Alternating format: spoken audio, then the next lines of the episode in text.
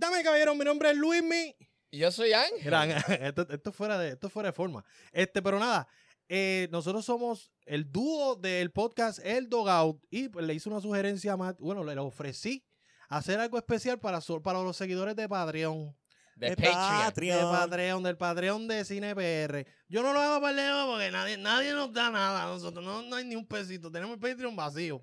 ¿Cómo va a ser? Así que, pues, vamos a cambiar eso. Mejor se lo damos a CinePR para que hagan algo, por lo menos. Yo estoy a punto de hacer un anuncio de esto con mosquitas en la cara. A ver qué se va a hacer. A ver qué pasa. Pues entonces, había un tema que usualmente en el podcast nosotros decimos al invitado que lo traiga para discutirlo. Un tema sorpresa. Él no nos dice. Ahora nos dijo porque quedó fuera y yo le dije, pues vamos a hacer un episodio, ¿verdad? Aparte, algo aparte. Mm. So, Mac, ¿cuál era ese? No nos dio tiempo de discutir en el episodio, pero no sé si lo dije. Mac, ¿cuál era ese tema que tú querías discutir con nosotros? Y eso va a ser contenido exclusivo para... Que quede claro que esto es un tema... Un tema que no sabemos, ¿vale? No, un tema que no sabemos y a la misma vez un tema que no está en el episodio. Exacto. No está en el episodio. Exacto. Cuando escuchas el episodio... tienen que arrancar para acá si tienen la cuenta con CinePR para que lo escuchen. Si se quedaron con las ganas de escuchar un chinchín más, pues den el peso. No. Pero primero tienen que escuchar el otro. Exacto, tienen que escuchar el otro. Tienen que ir al Dogout, escucharlo. Entonces, si quieren más. Y este es el special featuring. Exacto. Esto es un bono. Esto es para la gente que apoya CinePR de la manera que sabe. Así que, esto es un rabo extra.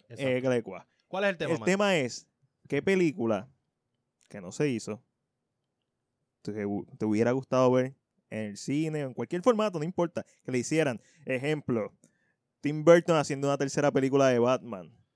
Ejemplo, por la misma línea de Batman, Darren Aronofsky tenía una película de Batman Years One. Estábamos hablando de Dimas. Okay. Dimas con Jim Carrey en 1998. ¿Qué película le hubiera a usted gustado que se hiciera? Que se hiciera en el aspecto de que tan siquiera, o sea, antes de preproducción, aunque ya estuviera en producción y se canceló. Lo que ustedes pues deseen. Yo lo mencioné en el podcast, The Hunt. A mí me encanta Betty Gilpin. Y yo quería verla. Pero ella está hecha. Algo que no es. Sí. Algo que no se haya hecho o que. Lo que hay es un rumor. O está el libreto hecho, o te quedaste con las ganas. Matilda, ¿querías ver una segunda parte de Matilda? Matilda, lo que ustedes quieran. Una película de White Tiger. ¿Por qué? Porque estamos en la era de los superhéroes y White Tiger es el primer superhéroe puertorriqueño en los cómics. So, me hubiese encantado, todavía me encantaría ver una serie en Disney Plus de eso. Porque entiendo cómo están apelando las diferentes culturas. Yo creo que una serie de White Tiger con el estreno de Miles Morales en la película de Spider-Man Into the Spider-Verse, yo creo que es el momento perfecto para hacer una serie en donde la protagonista sea una superheroína, aunque el primer White Tiger era hombre, que era Héctor Ayala. Pero de ese linaje, hacer una serie o una película, ¿verdad? Yo quisiera una película. Para mí estaría a otro nivel. Creo que hace falta. No tan solo para nosotros como puertorriqueños sentirnos orgullosos y darnos contra el pecho. ¡Esa película es de nosotros! Sino como que, no sé, como que están acaparando, están tocando muchas culturas en el mundo y como que la puertorriqueña como que todavía está ahí atrás. Lo único que nos representa es After María, bien jodido. Sí, After María, Experimento de Spider-Verse, yo creo que hay algo puertorriqueño ahí, pero, by the way, Anuel está en el soundtrack y el soundtrack fue nominado a las Grammy. Y la gente está diciendo, va, Bonnie sí fue y Anuel no. Sí, Anuel fue, porque Anuel está en el soundtrack. Ay, Dios, y el soundtrack fue nominado a los Grammy. A lo que hemos llegado. Ángel. Grammy Award. O sea, Grammy nominee. Pero nada, me voy con White Tiger. Ángel, ¿cuál tú te dirías? Nice. Bueno, a lo mejor en el camino pienso otra, pero Ángel. Yo te puedo decir de la solta. Halo. Una película de Halo. Nice. Obviamente. ¿Qué parte de la estrella del juego? ¿Qué te gustaría ver de esa película? No he jugado los juegos, pero hubo una versión que quería hacer Neil Blomkamp. Correcto. La máquina de guerra. Sí. El bloque lleva haciendo versiones de diferentes películas desde hace 10 años. O sea, con Distrito 9. A mí me encanta Distrito 9. 9 es buena, de hecho yo compré. Aquí lo hablamos con criticólogo Rafi todos estuvimos de acuerdo que Distrito 9 es de las mejores películas de superhéroes de extraterrestres. De todos By the way, que te vas a volver loco, pero compré la colección de las 3 películas en Blu-ray. Ya lo, eso va de mal en peor. Espera, ¿de cuál? De Neil Blomkamp. ¿Compraste Chappie? No, compré las 3. Porque hay una colección. Que te trae las tres películas en Blu-ray. Por eso Chappie, Elysium y... Distrito 9. ¡La tiene Chappie! Ángel, oye, yo soy fan de Chappie. A mí me encanta Chappie. Lo que no me gusta son los protagonistas, porque para mí son sosos. Son más sosos. Los de Ninja son más sosos que la comida de los pies. Die and Wood. Sí, sí, pero es porque ellos son fanáticos. De hecho, el Ninja, o sea, Ninja, no sé si sabía este dato. Ninja tiene un 9 dibujado en el labio. Uh-huh. Y es porque él es el más fan de la película de District 9. Oh, okay. Y como son de Sudáfrica ambos, pues vamos a meterlo para meter la película. A porque necesita el mundo saber quiénes son estos chamacos de Sudáfrica. Vamos a darle los chavos a este cabrón. Eso es el panismo, eso afecta el cine. Es verdad, tienes razón. Pero... ¡Cómprate Chappie!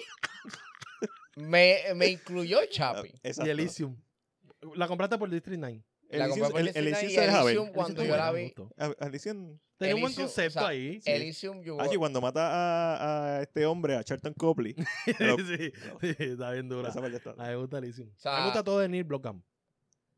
Menos los cortometrajes que está haciendo en YouTube, pero está bien. Cuchara. Pero la versión que tenía Blomkamp, que de hecho empezó, o sea, se empezó como que a cuajar. También tenía Alien, tenía Robocop. Tenía Robocop 3, ¿verdad? Uh-huh. De bajadita. Oye, hubiese funcionado un Robocop 3 con él. Sí. Yo creo. Es que realmente él es muy bueno. La compañía de él, yo creo que es de las mejores compañías que hay en base a lo que es el CGI. O sea, es demasiado de realístico. Yo creo que no he visto a más nadie. De hecho, James Wan debería contratar su compañía para bregar la película de Mortal Kombat. Porque creo que James Wan es el productor de la película. Sí. Debería contratar la compañía. No tienen que darle crédito a Neil Blomkamp. Contrate la compañía para que ese CGI quede, mira, como debe ser. O sea, él es bueno en términos como que, o sea, en términos técnicos, o sea, el tipo tiene una habilidad de mezclarte el CGI con elementos reales. Claro. No hay ningún, eso, no hay ningún tipo de discusión, pero donde él flaquea un poco y es sacando a District 9 a un lado, es como que, ¿cómo me puedes dar un engaging story? Tiene los elementos para un engaging story, pero es la ejecución. Porque Chappie, la idea está buena, o sea. Está buenísima. Un robot que tiene conciencia propia, pero entonces se los secuestran unos tipos... Random. Y la película se pierde. Y la película se joda. Es que los protagonistas están malitos. Están malísimos. Bueno, el Third Wheel es un buen actor. El de los... ¿Sabes que son tres? Uh-huh. Pues el otro, el más al garete que está del corillo, yo creo que él es un buen actor. O sea, y está Hugh Jackman en la película. Y Sharlto Copley hace de Chappie. Exacto. Ese es el... ¿Quién es el que hace del creador de Chappie? Uno de los hermanos de esto de... No, Dev Patel. Pues Dev Patel. Está Dev Patel y el otro que va a salir en Tenet. Está Dev Patel y está el otro que es músico, creo. Sí, los hermanos Patel. Ok. Pero Dev Patel es el más famoso de los dos, lógicamente. Hasta que salga Tenet. Cuando salga Tenet, pues Dev Patel va a pasar a un segundo plano. Pero Halo. Es una buena idea. Yo, o sea, si a mí me dicen como que los chavos... Y Luis Millo hizo una película, yo cogería Rich. Ok. Halo Reach. Una precuela, ¿verdad? Si no me equivoco. Sí, pues es como, por lo que he leído, es como el The Fall. Exactamente. La caída. Antes, cuando todavía no habían muchos Master Chief. Pero ¿y cómo vamos a explicar lo que son unos Chief? Los Spartans, eso es problema de ellos. El problema de nosotros. Bueno, verdad. No nos vayamos tan a fondo. O sea, yo me pongo a analizar pero ¿y cómo se creó el traje? A mí me hubiera gustado ver... Justice League Mortal, de George Miller. George Miller es un excelente director, aunque yo critiqué mucho a Mad Max. Pero sigue siendo excelente. Él iba a ser de Green Lantern, la película de Green Lantern, y no sé en qué quedó. Yo creo que él debería hacer más películas. Está como que, qué sé yo, él como está cogiendo mucho descanso. Es así. Pues está al garete, tiene que dirigir más películas. El guión de Justice League Mortal está online. El guión es excelente. ¿Y qué personajes saldrían? ¿Los mismos? Bueno, sí, lo mismo. La película estuvo a 2 semanas de empezar producción. Ya tenían los trajes, los diseños de... ¡Diablo! O sea, eso fue lo que dolió. ¿Y por qué no hacemos George Scott? Porque no existe, porque no se grabó nada. Se quedó en preproducción. ¡Diablo! Eso es triste. Armie Hammer iba a ser de Batman. Armie Hammer es buenísimo. Aunque yo con un Green Lantern de él no me molestaría. No, tampoco. Yo estaría bien él. Y Tyrese de... No, por favor. Él quiere ser... el otro, que no es Hal Jordan. Idris, que metan a Idris. Jon Stewart. Aunque Idris va a salir en Suicide Squad. Exacto. Pero él iba a ser un excelente Green Lantern. Idris Elba puede ser lo que quiera. Pero entonces esa sería esa película, Justice League Mortal. Idris Elba puede ser mi papi. Idris Elba puede ser mi papi. ¡Qué raro! Pero nada, esas son las películas ya. ¿No tienen otra que le venga a la mente? Otra que tengo en mente es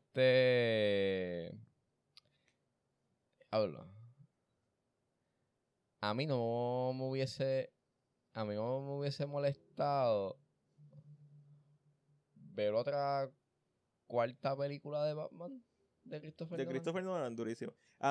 Como esto, me hubiese encantado si no hubiesen matado a Harvey Dent. A mí me hubiese encantado, como esto es todo en un universo alterno, claro, una tercera parte de Batman con Heath Ledger. Con Heath Ledger. Literal. Porque obviamente la muerte de Heath Ledger cambió totalmente la ruta. La película hubiese sido el Joker, porque ya Heath Ledger estaba muy grande para ponerse a pelear con Batman. Pero fíjate, si él no hubiera muerto, quizás la edición de The Dark Knight hubiera sido diferente. Él se la iba a comer como quiera. Claro.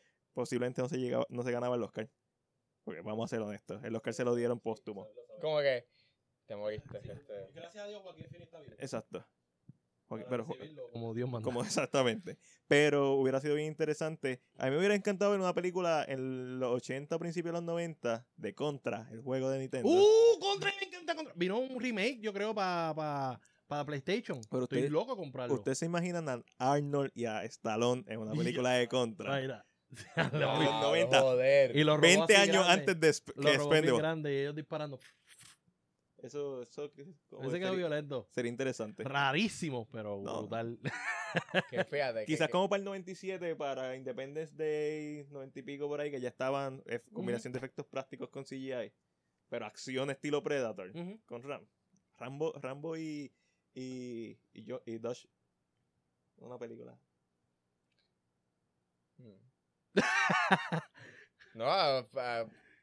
Esto da posibilidades por un montón de cosas, porque a mí me encantaría que hiciesen, y obviamente ya se han hecho películas de Doom, pero me gustaría que hiciesen una película de Doom. Una buena película de Doom. Oye, no estén hablando porque a mí me gustó Doom. A mí me gustó Doom. Yo tenía como 10 años. A mí me gustó Doom y vela. A mí también me gustó Batman y Robin y tenía como 7 años y es una mierda. Tú sabes que de Batman y Robin es que estoy obsesionado con Poison Ivy y con Mr. Freeze.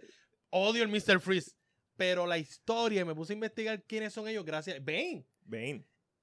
Vi esa película y ya de viejo, como que como ya lo había visto, como que ya tenía un crush con ellos, ¿me entiendes? Entonces, investigué eso. Esa es la nostalgia pura. Realmente me gustan. Eso mismo pasó con mi equipo de baloncesto. Yo soy fanático de los Celtics por eso mismo. Cuando lo vi de pequeño, como un crush con el color y toda la vaina, cuando envejecí, era como que, sí, o sea, me gustó no tan solo porque visualmente me llamó la atención, sino porque realmente me gusta. O sea, tiene algo que no sé, lo siento. Poison Ivy me encanta y Mr. Freeze. De hecho, yo he hablado y he dicho que después de Joker, como vienen películas individuales de los villanos, yo creo que una de Mr. Freeze estaría excelente. Hay gente que me dice que es una estupidez. Para mí estaría bien brutal. Hay una película animada que creo que es Sub-Zero, Batman Sub-Zero, que trata sobre... Puede ser que lo esté confundiendo porque la serie es quien cambia el origen de Mr. Freeze. Ya el origen que nosotros conocemos, la serie animada. Y ese origen está bien duro. Sí. El de la esposa. Sí, ese que sale en Gotham. Ese es el storyline de Gotham. Y desde que yo lo vi en Gotham, yo dije, eso es lo que yo quiero en una película. Porque es que se ve un dramón. Eso es un dramón de madre. Y si han visto Sweeney Todd, al final de Sweeney Todd hay un momento donde Sweeney Todd mata a su amor. Porque no sabe que es su amor. Y lo mata. Y después... Pues así mismo. Imagínate un Mr. Freeze al final. Logré conseguir todo, y cuando mi esposa ya está muerta, no se quedó viva, está muerta, la maté yo mismo. Eso para mí estaría bien brutal, ¿verdad? Sí, tiene potencial, específicamente Mr. Freeze. Sí. Poison Ivy, pues... Poison Ivy tiene algo ahí que se le puede... Bueno, si la modifican como Joker, pero si nos hablamos del origen que hemos ya tenido... Me gustaría verla en la película de The Batman, en la de Robert Pattinson. Sí. Entre uno de esos villanos que... Ay, por mí que la pongan en el Suicide Squad a besarse con Harley Quinn. Exacto. Mira, ponga a Sofía Bustelo de Eva Green como Poison Ave María. Bueno, Eva Green más. Eva Green es. Como Poison Ivy. Ave María. Como lo que sea. Ave María. Que salga. Puede ser mi esposa si quiere. En mi caso, Doom. Pero Doom como Dios manda. O sea, oye, pero hubo un momento en Doom que es nostálgico, que es cuando se usa el first person. Pero, eso a mí me llamó la atención mucho. Eso no son demons, eso son zombies. Sí, es verdad. ¿Viste Annihilation? Hay una escena que hacen referencia, pero es como que... A la portada, ¿verdad? Damn. No. No, todavía. No llega. ¿Viste Bird Box? Pero me gustaría como que quisiesen una película que tenga los elementos de... que si los demons, pentagrama, infierno, o sea... Ya hablo que es satánico, brother. O sea, durísimo. Dale porque, suave. Porque eso es Doom. Doom no. Es Carnage, es este Insanity, o sea... Por lo menos la versión del 2016 es bien al garete, o sea... Ah, pues una peliculita. Todavía, o sea, yo todavía no lo he podido pasar porque está difícil. Un reboot de Resident Evil también viene bien. Ah, definitivamente. Mira, cuando yo empecé a ver Dragones, ahí ya yo perdí Resident Evil. Yo son Guilty Pleasure las primeras tres. Sí. Las he visto un montón de... Más veces que he visto el Ghostfather, yo he visto Resident Evil 1, 2 y 3. Son una mierda de películas. Las tres. Y Extinction se deja ver. Sí. Pero... El último momento que recuerdo es cuando aquel con un cigarrillo explota dentro del tro. Eso creo que es el último momento que recuerdo y me gustó. Carlos Olivera. Sí. El último momento que me gustó. Pero un reboot de Resident Evil fiel a los juegos estaría duro. Oye, sin dudarlo, mi primera opción sería Mortal Kombat, pero como sé que la están trabajando, es como que dale. Y el cast está para mí, hasta ahora, impecable. On point, sí. El Jax quizá le falta un poquito más de brazo, pero quería ver a Michael J. White. Lo hizo excelente en el cortometraje. ¡Oh! Y el barraca que usaron ahí, la storyline que le dieron, me encantó también. El del corto... El Cano también me gustó. ¿El del corto o el de la miniserie? No, el del corto. El del trailer que para vender la idea. Exacto. Pero la serie me encantó también. The Legacy, antes de la primera temporada. A mí me gustaron un par de episodios de la primera temporada. La segunda me la explota. El Johnny Cage cuando mata al director. ¿What? Eso está al garete. Pero el Kano me gustó. De hecho, Kano yo quería a Mando. A Michael Mando. Para que fuera de Kano. Pero no fue Michael Mando. Es otro. Pero nada, eso sería todo, ¿verdad? Para no estar aquí. Llevamos media hora casi. No, 17 minutos. Está bien, eso yo se lo envío a Mike que resuelva. Era, nosotros nos pueden seguir en Facebook, Twitter, en Instagram como Bate Vibrano, que es la página madre del Dogout. El Dogout es un podcast dentro de la página. El Dogout lo pueden conseguir en Spotify, en Stitcher, lo pueden conseguir en iVoox. ¿Y dónde más? En Apple Podcast. En Apple Podcast, ya, hasta ahí. Hasta y en iVoox. Ya, y Spotify. Nada. Ya, ahí vamos a dejar los créditos de nosotros individuales, pues ya, oye, vamos a estar aquí 20 minutos hablando.